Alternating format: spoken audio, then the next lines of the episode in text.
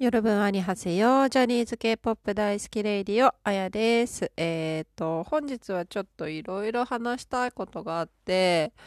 うーん、まあ、まあ、じゃちょっと K-POP ジャニーズぐちゃぐちゃになっちゃうんですけど、まあ一連して、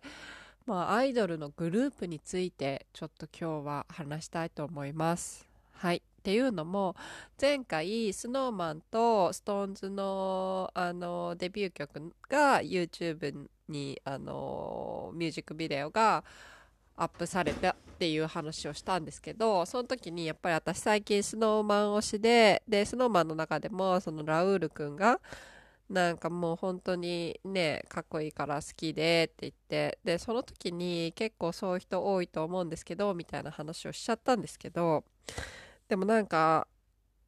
あれを撮った後にちょっと私反省して、っていうのも、スノーマンっていうのはもともと6人で、まあ、だいたい10年ぐらい前なんですかね。ちょっと私も詳しい、あの、年数はわかんないんですけど、そのジュニア、ジャニーズジュニアで結成されたグループで、で、そのデビュー、まあだから去年とかなんですかね、その何、今日デビューの話があって3人の追加メンバーまあちょっとどっちが先な多分えっ、ー、とデビューの話があってでもその3人を追加しようと思うんだけどどうするみたいな相談があったみたいなんですよね。なんかこの間深い話かなんかに出てたのを見たんですけどそうそうでな彼らがその元々のオリジナルメンバーの6人が出した答えはその snowman を守るためにその3人を入れてデビューするみたいなことを決めたらしいんですけどやっぱそう思うと昔からの snowman ファンにとってはやっぱり snowman は6人っていう気持ちは今でも強いと思うんですよね。でも私みたいなもうちょっとにわかファンみたいな最近好きになったファンからするとやっぱりラウール君みたいなもう今ねセンターでビジュアルも良くて目立つみたいな。まあもちろんそういうふうに彼をそういうふうにして受付嬢にしてあのファンを増やそうっていうふうにしてるんだと思うんですけどまあそういうファンが増えてきて昔からのファンはなんかなんかいろいろ思うところがあると思うんですよね。絶対。いや絶対思う。思うはず。私でもきっと思う。思うと思う。だからね明日1月の22日明日デビューなんですけど多分デビュースノーマンがデビューするっていうのはすごい嬉しい反面6人じゃなくて9人なのかっていうのは今でもその昔からのファンはきっとしこりがずっとあるんだろうなと思ってだから私軽率な発言しちゃったなと思ってちょっと後悔してるんですけどうん。そうそう。なんか私があのまあちょっとその一つのグループをずっと追いかけるっていうことがなかなかできなくて本当に浮気症浮気症っていうかまああっちもこっちも本当に大好きで。でまあ今はあの NCT127 っていう韓国のアイドルが一番好きなんですけどそれだってもうなんかいつ飽きちゃうんだろうっていうことを自分で心配しちゃってるぐらいなんですよ。なんかもういろいろ気になっちゃって。そう。そういう人間なんでもうその多分 snowman 結成から10年ずっと好きですみたいなファンの方の気持ちは私はもうちょっと計り知れなくてもう分かんないなと思ってそう。でもすごい思いが強いと思うんですよね。そう。だからまあちょっと話がずれちゃうんですけどそのエクソのねチェンチェーンだっけ？名前合ってます？そう結婚妊娠結婚発表してまあ脱退要求。まあそれはねすごいもう韓国だからこそだと思うんですけどやっぱ思いが強くて。まあそれこそねそのデビューとかデビュー前から追っかけてたファンにとってはやっぱり裏切られたみたいな感じがあると思うんですけどそのまあ兵役ね行く前のアイドルでそういうのってなかなかまだないと思うんで。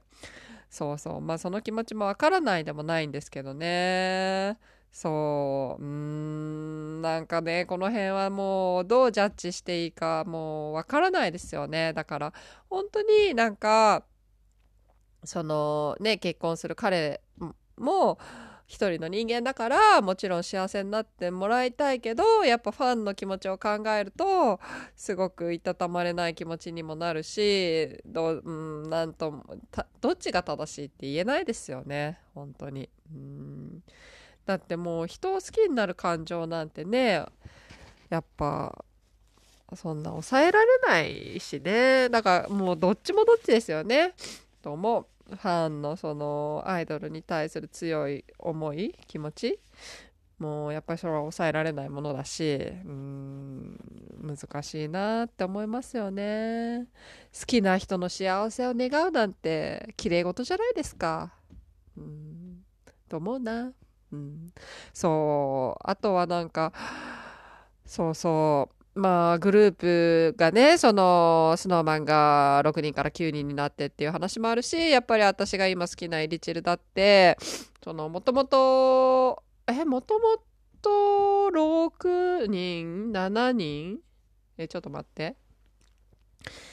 えっ、ー、と、テヨン、ウン、ユータ、テイル、ヘちゃん、ウン、うと、ウィンウィン、うん。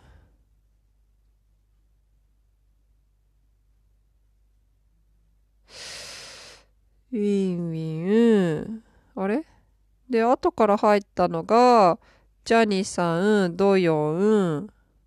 ジョンウでしょ？あれあと一人は？あれ？ユータ、テヨン、ヘチャン、テイル、ウィンウィン。え、あと一人忘れてる？私。ドヨン、うんジャニーさん、うんジョーンの3人が後から入ったでしょ？あれなんで10あれなんで1人 ?1 人。あ、マークだ、マーク。あ、やべえやべやべ、マークのこと忘れてた。そう、だから最初は、7人だったのか。7人から始まったんだけど、後からドヨンとジャニさんが入って、その後ジョンが入ってっていう感じで、それでウィンウィン抜けちゃって、今9人。で、ジョンがちょっとお休み中だから8人みたいな。まあ、お休みの子はまあいいとして、まあしょうがないとして、その、入ったり抜けたりって、やっぱりそうやってあるじゃないですか、デビューしてからも。うん。まあだから、すごい、その入ったことに対してイリチルはそんなファンはいいと思うんですよね。でもやっぱりウィンウィンが今、何も、その、こう、コメントなしに、まあ、偉人でデビューするからそっち行くみたいなことで、え、じゃあイリチルの活動はどうするのっていうことは発表されてなくて、やっぱりそれはね、ファンとしては、こう、もやもやが残ったまま進んでってて、まあ、うん、っていうのもあって、だから本当アイドルのグループって、まあその事務所のね、あの、意向とか、そのプロデュースのやり方とかで、こうね、ファンとかその本人たちが、こう、望んでない方向に行ったりもするわけじゃないですか。でも結果的にそれが、まあ彼らの成長っていうか、まあ彼らが売れる、ん、でもその、だからね、難しいですよね。もしかしたらスノーマンだって、まあ、ほん、ね、昔からのファンはデビューしてもらいたい。でも6人でデビューしてもらいたかったんだ、みたいな気持ちがあるかもしれないじゃないですか。で、ね、そのイリチルだって私ももともとイリチル好きになったのはユテ、ユータとテヨンのイチャイチャが可愛くて好きになったんですけど、入り口は。でもその後好きになったのがウィンウィンとジョーンなので、えー、みたいな。そうそうそう。ウィンウィンいないのかよみたいな。うん。っていうのもあって、やっぱそういうのはファンはありますよね。こう振り回されてるっていうか。で、あとそれで最近ちょっとこの流れで話したいのが、X1 のスンヨンが、えっ、ー、と、昨日かなんか一人で、まあバックダンサーはいるけど、そのダンス練習動画みたいなのをアップしてて、もう私それ見てて、悲しすぎて、切なすぎて、最後まで見れなかったんですよね。っていうのも、えっ、ー、と、その、この間デビューした X プロデュース 101X からデビューしたエクワンの中のスンヨンっていう子は、もともとユニクっていうグループにいたんですけど、まあそれ、ユニクっていうのが中国をメインに活動してたんですよね。K-POP アイドルなんだけど。でもなんか、だんだんだんだん中国でのその規制があって、まあなんか、だんだんだんだん活動できなくなってきちゃって、今は活動休止状態っていうか、それもちゃんと発表されてなくて、メンバーがそれぞれ個々でなんか活動し始めちゃってっていう感じだったんですよね。で、だから彼は、その、プロデュース101っていうプロデューえーと、オーディション番組に出てで見事エクワンになれたんですけど、まあ、この1年もせずに、あのー、投票操作疑惑でまあ、それがきっかけとなって解散になっちゃったんですけど、だから本当に、その、まあ私も、その、番組でスンヨンを知ったから、そのユニーク時代の彼のことは知らないんですけど、一応過去を遡っていろいろ動画とか見たりしてて、すごい多分彼は、そのグループで活動したい子なんだと思うんですよね。そう。そのユニークの活動ができなくなった後もソロでなんかすっごいおしゃれな曲とかも作って一人でやってたんだけどでもそれでもやっぱり彼はグループでやりたいっていう気持ちがあったからプロデュース101にまあそれかもっと名を売売りたいみたいなことがあったと思うんですけどでもそのエクワンの時の彼の笑顔が本当になんかもうすっごい楽しいみたいな笑顔がこっちにも伝わってくるような笑顔だったしなんか素振りだったしすごいメンバーのことも思ってたしなんかそれがすごい見てて私は大好きだったんですよ。そのスンヨンのねメンバーに対する愛とかその一緒に歌えて楽しいみたいなのがもうこっちで画面から伝わってきてたから。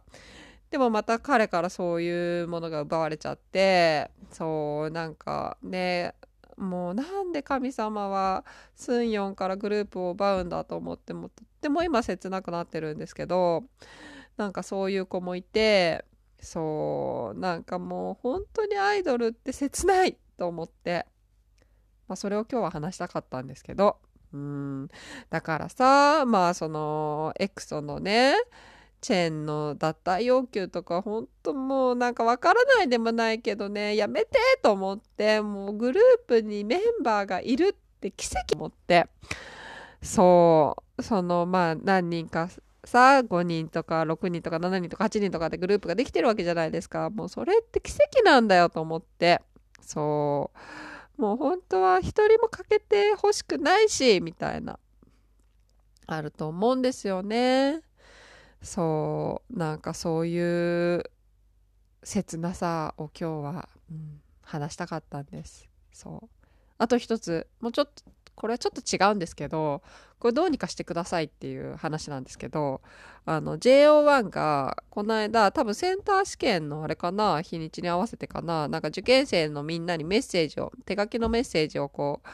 ツイッターでアップしてたんですよね。インスタとかでもアップしてたのかな写真でね。そう。で画用紙に自分でこう直筆で頑張れみたいなこと書いて。でねもうそれで一つ残念だったのが小生大平小生が努力の「度が間違ってたんですよ漢字が。もう努力の「度って女書いてまた書いて力じゃないですか。あの人女書いて力書いて力書いてたんですよ。で、それに努力の力で力だか、も力力力になってて、もうおかしいでしょみたいな。っていうか、なんでスタッフ書き直させなかったっていう風にちょっと怒ってるんですけど、私。っていうのも、なんかアイドルってもう職業柄、なんかその、勉強できないみたいな斜め目線ってあると思うんですよ。私そういうのがすごく嫌で、あまあな、すごく嫌っていうか、おばカキャラでアイドルを売ってくそのあの売り方大嫌いなんですよ。そう。でまあ私も本当に感じできないし言い間違い多いから人のこと言えないんですけどまあ私は一般人なんでまあいいとしてもうおばさんだし。アイドルのそういうミスをなんかそのまま出すちょっとマネージャーとかその周りの大人たちちょっともう信じられないと思ってそう。そうだからなんか例としては私はキスマイのキスマイフット2のあの後ろの4人のブサイクの子たち本当に感じができないんですよ。なんかそれをネタになんかテレビとかにバラエティとかに出てたりしてもうそれがすごい嫌でだって他にもいいとこいっぱいあるのになんでそのマイナスの部分をこうもうスポットフューチャーしてそれでおバカみたいなキャラつけて売っていくのかなと思ってそれ誰得？と思って誰も得しなくないですか？えそれ面白いの？って思っちゃうんでまあ面白いのかもしれないけどなんかすごい嫌なんですよね。なんかアイドルをおバカキャラにして売っていくのって。そう。だから今回のもうなんで周りの大人たちがあれを直さなかったのかっていうのをすごく私は怒っています。まあ、小生が漢字ができないのもちょっと本人の問題ですけど、それを直さない大人がもっと悪いと思って、ちょっと怒りました。そう。ちなみに、今回の JO1 の受験生の、えーと、メッセージで私はつるちゃんが一番可愛かったと思うんですけどなんか受験生の皆さん絵の円に点々があってどんな時代だよ今でもやんのかよと思ってそうそうそうでなんかねそのノートなんていうの画用紙の持ち方がなんか幽霊みたいなこうなんていうのかな指先だけでこうこう軽く持ってて。でなんか笑顔もそんなまんべんな笑みじゃなくて。そうそれがすごい可愛かったんですけど。うん、つぶやきしろみたいな感じで。そうそうそう。つるちゃん可愛かったなと思って。まあでも本当にちょっと JO1 のこれからの売り出し方ですけどちょっとそういうバカ路線とかはちょっとできるだけ隠してほしいなと思って。うん。そのバカ要素おバカ要素はいりませんと思います。はい。ということで今日はちょっといろいろ最近思うことうんを話させていただきました。はい。ではアンニョン。